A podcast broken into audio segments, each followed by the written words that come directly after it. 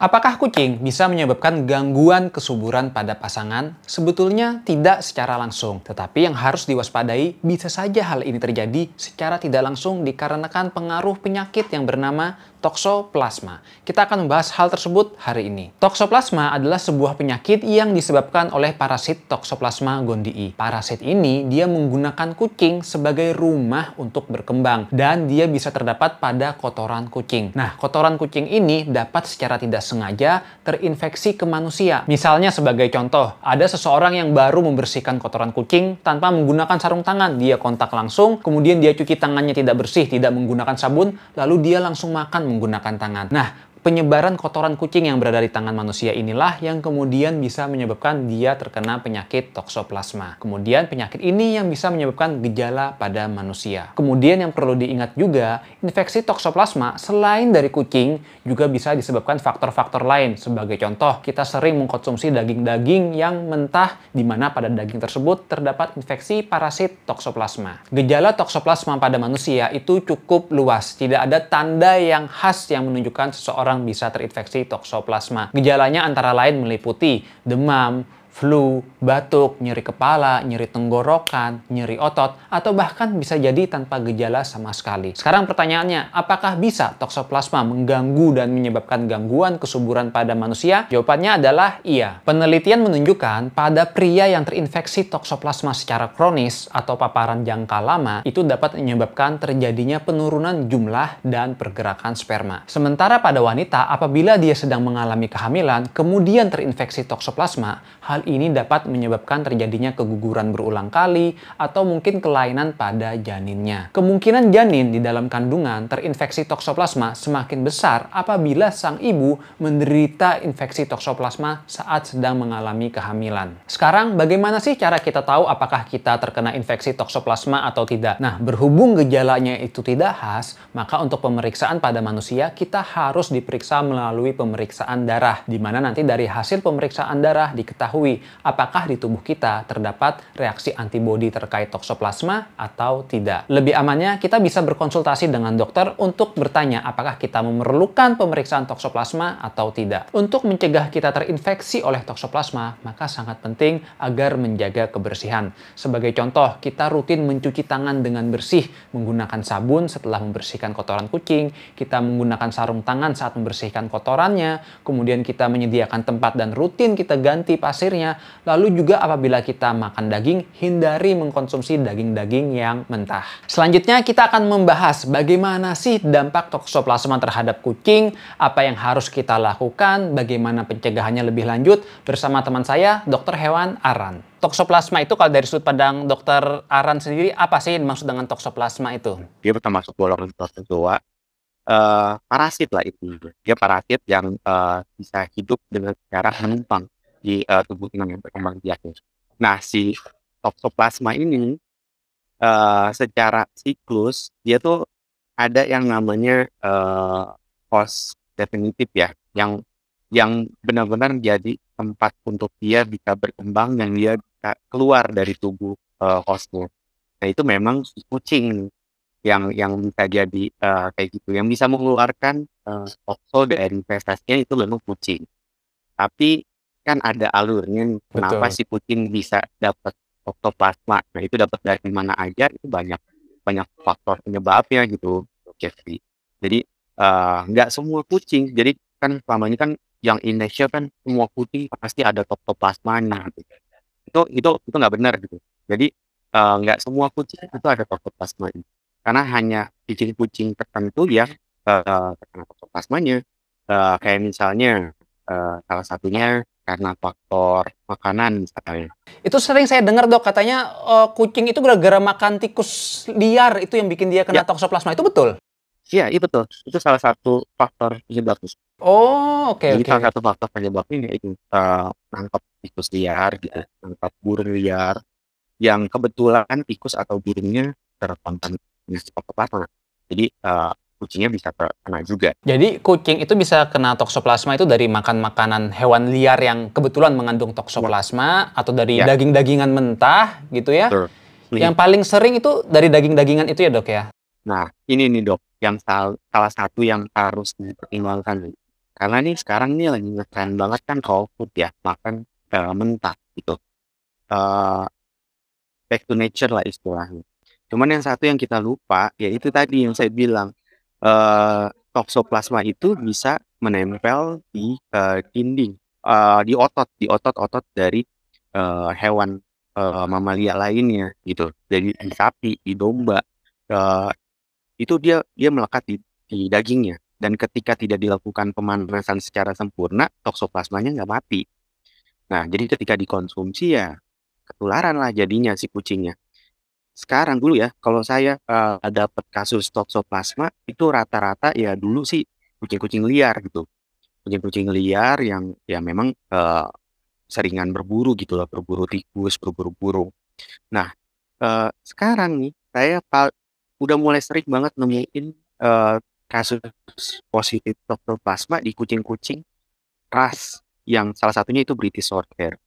Dan kita tahu itu British Shorthair, ras-ras yang ya ras yang yang pastinya dimiliki oleh para catry nih, para pemilik, eee, para pembiak pem pembiak kucing. Nah, saya menemukan beberapa kasus dari catry yang berbeda juga, eee, yang ternyata positif, eee, tokso dan setelah ditelusuri ya karena kebiasaan dari pemiliknya yang, eee, sering memberikan, eee, daging mentah. Kalau kita terus, ah, apa betul dari daging mentahnya? Nah, sekarang ini kucing-kucing rumahan, catry pasti ada cat room-nya kan. Kucing tuh pastinya di dalam ruangan itu aja itu, nggak mungkin ketemu tikus, nggak mungkin dia nangkepin tikus atau burung liar. Nah, satu-satunya cara eh, satu-satunya jalur untuk dia masuk ya dari makanan, eee, yang dikasih sama pemiliknya, salah satunya itu daging mentah. Dan sekarang tuh ma eee, gencar banget gitu karena emang, eee, kalau diberikan daging mentah tuh kelihatannya lebih cepat gemuk, lebih bulunya lebih bagus katanya seperti itu. Tapi kalau menurut saya, eee, kita harus pertimbangkan juga ini hewan ini udah didomestikasi ya. Jadi udah di eee, dibuat sedemikian rupa agar dia bisa, eee, berinteraksi dengan dekat eh, secara, eee, dekat dengan kita gitu. Makanya kan udah nggak jadi banyak yang udah menganggap tuh udah jadi kayak bagian dari keluarga lah istilahnya, eee, hewan hewan kesayangan ini. Nah, jadi kita harus, eee, pertimbangkan juga aspek, eee, apa namanya, eee, kesehatan kitanya sebagai pemeliharanya. Nah, sementara kan kita tahu ya toksoplasma itu, eee, penyakit yang menular, yang zoonosis, yang menular ke manusia. Nah, kalau misalnya ada cara untuk mencegah biar dia tidak terkena toksoplasma, ngapain kita memaksakan untuk, eee, memberikan sesuatu yang, eee, sudah jelas-jelas akan menyebabkan, eee, toksoplasma di si kucing. Jadi mungkin itu yang harus dipertimbangkan juga, salah satunya pemberian, eee, raw food, daging mentah pada, eee, kucing dan anjing. Tapi kalau misalnya memang sudah siap resikonya ya silakan. Nanti kan resikonya tahu sendiri tuh kalau di manusia nanti dokter Jeffrey kan akan jelasin tuh, apa aja sih efeknya, eee, toksoplasma di manusia dan, eee, ya mirisnya tuh ya nanti ending-ending-nya pasti kucing juga yang disalahin. Betul. Karena yang udah jadi yang udah jadi yang udah jadi, eee, apa, eee, yang udah jadi gosip internasional gosip nasional itu kan kucing bikin bikin mandul ya. Nah, jadi ya ujung-ujungnya ending-nya kucing juga bakal disalahin, padahal nggak melulu karena kucing. Dan, eee, pasti dok Dok Jeffrey mungkin, eee, banyak dapet, eee, banyak baca literatur atau case yang di mana manusia yang sebenarnya nggak ada kontak langsung dengan kucing juga bisa tokso positif kan. Nah, itu salah satunya kan karena faktor hygiene sanitasi orangnya juga gitu. Jadi jadi, eee, nggak bisa melulu si kucing dijadikan, eee, permasalahan. Jadi intinya di daging mentah itu yang paling sering bikin, eee, jadi kayak pintu masuk, eee, tokso masuk ke si Hmm, kucing. oke. Mhm. Tadi udah membahas tentang masalah kucing, kalau ternyata semua kucing itu juga rawan ternyata ya. Nah, sekarang penyebaran dari kucing, itu tuh apakah dia bisa melalui bulu? Itu mitos atau fakta tuh, Dok, kalau toksoplasma bisa melalui bulu kucing? Eee, sebetulnya apa ya, karena namanya kontaminasi ya bisa bisa di mana aja sih ya, Dok, ya. Mhm. Namanya, eee, kontaminasi dari si toksoplasmanya. Bisa aja dia nempel di bulu, bisa aja dia nempel di, eee, bahkan bisa nempel di kasur kita, di sofa kita, di karpet kita, ya bisa aja gitu kalau misalnya ada pupnya yang terkontaminasi toksoplasma terus, eee, tertempel di sana gitu. Tapi, eee, istilahnya apa ya, penularannya itu kan via oronasal ya. Jadi via sesuatu yang termakan. Jadi uh, uh, yang termakan atau yang uh, terhirup tapi ujung-ujungnya endingnya masuk ke saluran cerna. Jadi jalur masuknya kan dari saluran cerna. Jadi nggak nggak melulu karena bulu kucing gitu. Ya nggak melulu karena bulu kucing, tapi bisa bisa aja kalau misalnya kebetulan uh, kucingnya positif dan uh, dan terkena feses-nya uh, badan apa bulunya terus uh, terus berterbangan terus kemakan sama kita bisa aja. Hmm, oke. Okay. Nah, sekarang masalah toksoplasma itu bisa kena anabul yang lain nggak seperti anjing? Tadi kan katanya kalau domba di otot. Nah, kalau pada anabul-anabul lain bisa. seperti anjing juga bisa sama. Bisa, bisa. bisa. Tapi ya itu tadi bedanya sama si kucing tuh kalau kucing kan dia bisa ngeluarin ya.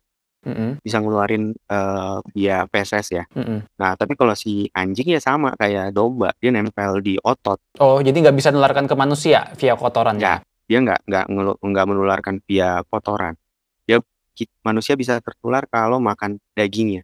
Makan dagingnya yang tidak dimatang eh dimasak secara uh, sempurna. Hmm, oke okay, oke. Okay. Berarti memang kucing ini yang benar-benar beresiko ya karena dia bisa mengeluarkan di kotorannya. Bisa mengeluarkan. Ya, hmm. Ya, bisa mengeluarkan. Itu juga sebenarnya yang jadi ininya, Dok. Jadi apa?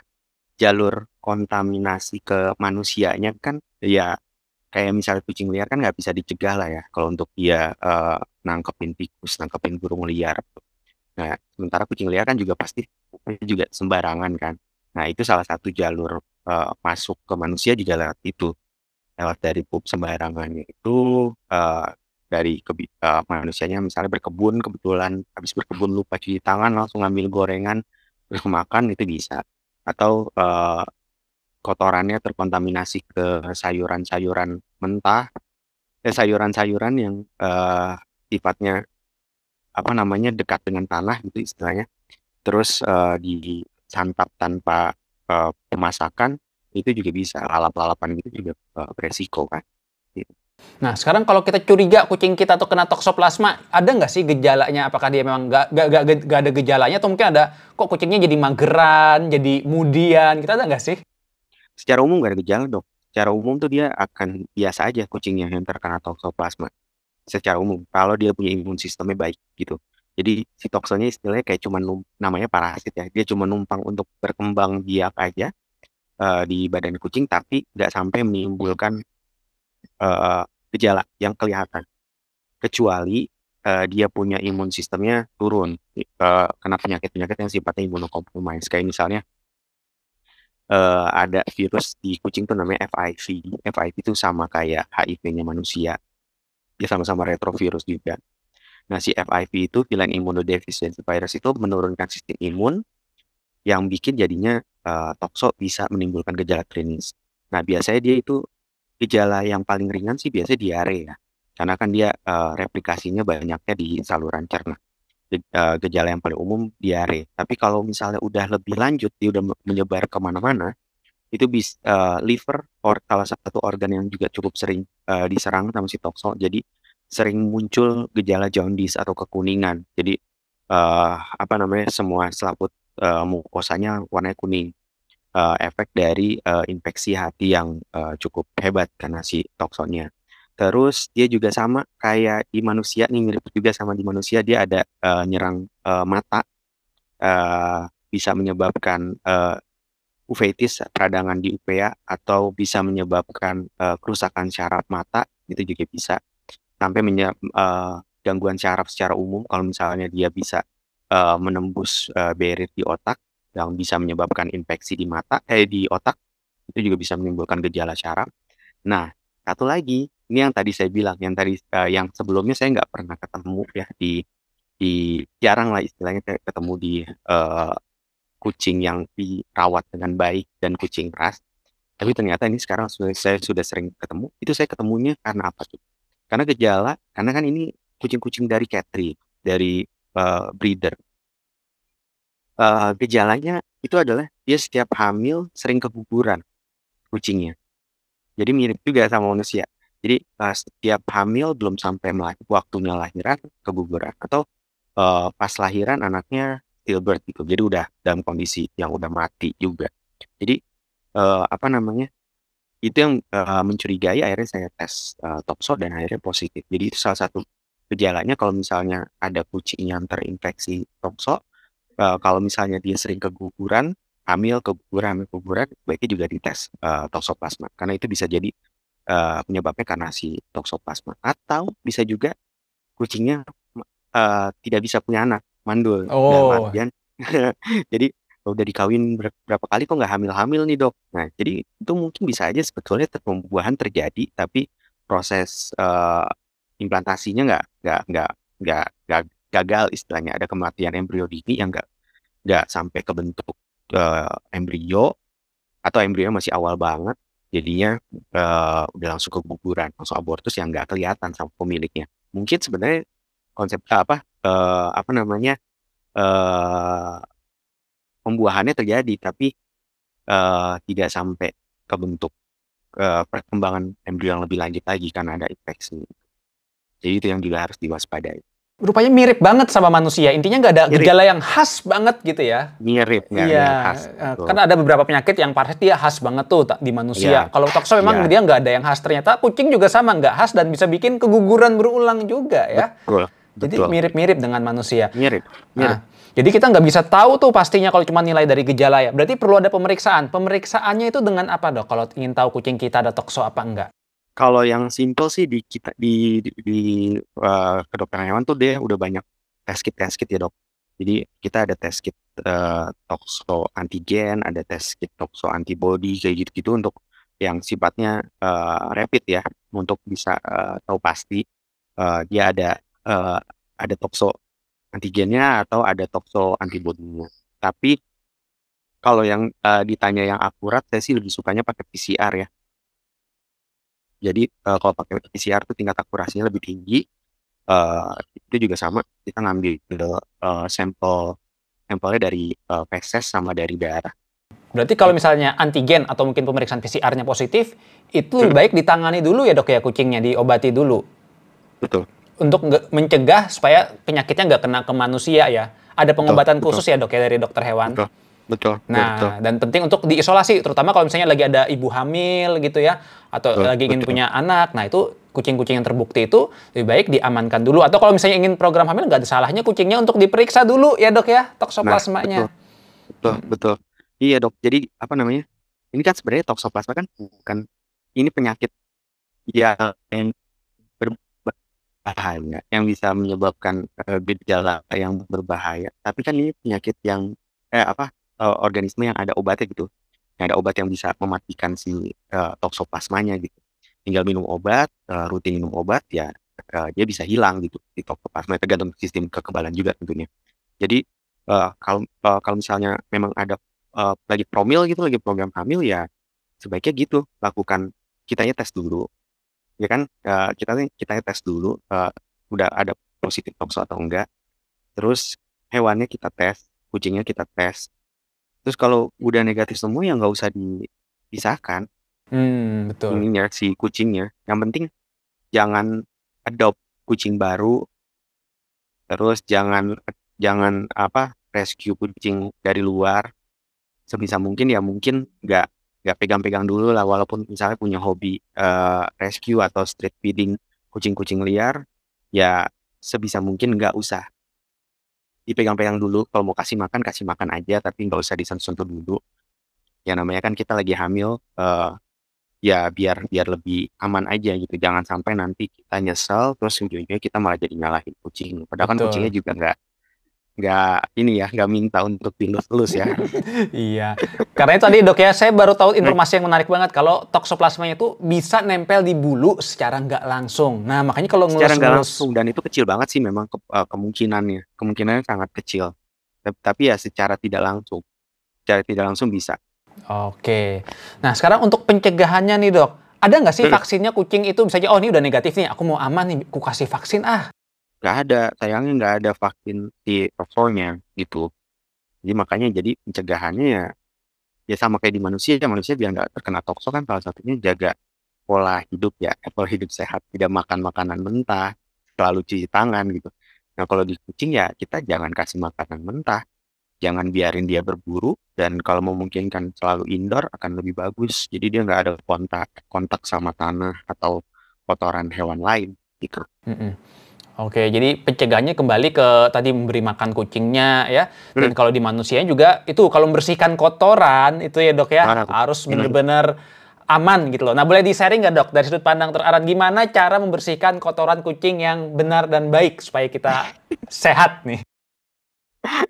Cara membersihkan kotorannya ya tinggal serok aja terus buang sih beres. Jadi uh, cuman ini prinsipnya ya jangan ditunda-tunda lah. Jadi kalau pas lagi anget-anget itu kalau bisa udah langsung diserok ya, langsung diserok, langsung dibuang dan uh, jangan jangan numpuk pasir gitu kan kan rata-rata suka uh, nambahin pasir aja gitu, diserok terus uh, pasirnya agak kurang tambahin, tambahin, tambahin. Dan ininya nggak pernah dicuci gitu di litter boxnya, padahal itu juga bisa jadi kontaminasi kan. Jadi kalau saya sih lebih suka ya, saya serok tapi saya nggak tambahin sampai nanti udah tinggal sedikit baru saya buang semua total dan saya bersihin total dia punya ininya. Paling enggak seminggu tuh harus 2 sampai tiga kali dibersihin dia punya uh, litter boxnya. Dibersihin total. Kalau yang nakal nih dok, kucing saya tuh dulu sering berak di kasur itu dok. Bangun-bangun kok bau ya. Lumayan berak di kasur. Itu gimana dok tipsnya itu dok? Sebetulnya kan itu ada penyebabnya dok ya. Jadi uh, dia itu kan sebetulnya hewan yang sangat, uh, menjadikan defekasi, proses pup itu seba sebagai, uh, proses yang sakral ya, buat mereka. Jadi, banyak banget aturannya nih dari mereka nih, aturan untuk masalah, uh, pup dan, uh, buang air itu. Jadi, uh, dari mulai litter box, pertama litter box harus selalu bersih. Jadi kalau misalnya kita telat bersihin dikit biasanya mereka udah mulai uh, nyari-nyari tuh tempat sembarangan, di sembarangan atau pup sembarangan. Terus uh, tempat kita meletakkan litter box gitu. Misalnya litter boxnya kalau bisa ya jangan di tempat yang bentar-bentar orang lewat, bentar-bentar orang lewat. Itu dia nggak suka tuh lagi lagi semedi, terus tiba-tiba ada yang lewat gitu dan mengganggu ketentramannya dia, ya dia nggak suka tuh. Terus kayak di tempat yang berisik, misalnya kita taruh samping mesin cuci, bentar-bentar mesin cucinya nyala, dia nggak akan mau pup di situ. Terus tempat yang terlalu terbuka, istilahnya uh, terlalu tertutup dia nggak mau, yang terlalu tertutup di mana dia nggak bisa lihat sekitarnya. Tapi terlalu terbuka juga dia nggak mau. Jadi banyak-banyak aturan-aturan kayak gitunya tuh yang harus diikutin gitu. Udah gitu, kalau misalnya ada kucing lain, ada beberapa kucing yang nggak mau pup barangan nih di satu liter box. Jadi uh, harus punya lebih dari, uh, jumlah si kucingnya. Itu yang aturan-aturan kayak gitu yang benar-benar harus diikutin. Dan kalau kita lihat pasti kita tahu, karena saya dulu, uh, kucing saya juga pernah, uh, nakal kayak gitu ya, tapi sembarang di kasur atau di, uh, sofa atau di setelah ditelusuri waktu itu kucing saya ternyata dia nggak suka litter box-nya. Litter box-nya kan saya pakai yang ketutup ya, dan itu ada pintunya. Nah, pintunya itu mengganggu buat dia. Istilahnya kalau dia udah masuk ke dalam, pintunya ketutup, kayaknya ngap banget kayaknya di dalam. Akhirnya saya copot pintunya, gitu pintunya dicopot, jadi cuman tutupannya itu aja, dan itu dia lebih nyaman, dan akhirnya nggak pernah lagi pup sembarangan. Jadi kitanya yang harus cari tahu nih kenapa nih dia pup sembarangan. Apa dia nggak suka sama litter boxnya, apa dia nggak tak suka sama tempat litter boxnya diletakkan, atau nggak suka sama bau kucing lain yang uh, nempel di situ. Harus kita yang cari tahu. Iya, rupanya kucing juga sangat picky banget ya, kayak manusia ya. Iya, namanya juga majikan ya. iya, kita sebagai babu ya harus nurut dengan majikan dan mengerti apa yang dia minta. betul, betul. Oke, itu aja. Terima kasih banyak ya Dokter Arannya uh, edukasi tentang masalah toksoplasma kucing udah lengkap kita bahas dari penyebab sampai pencegahannya itu tadi ya.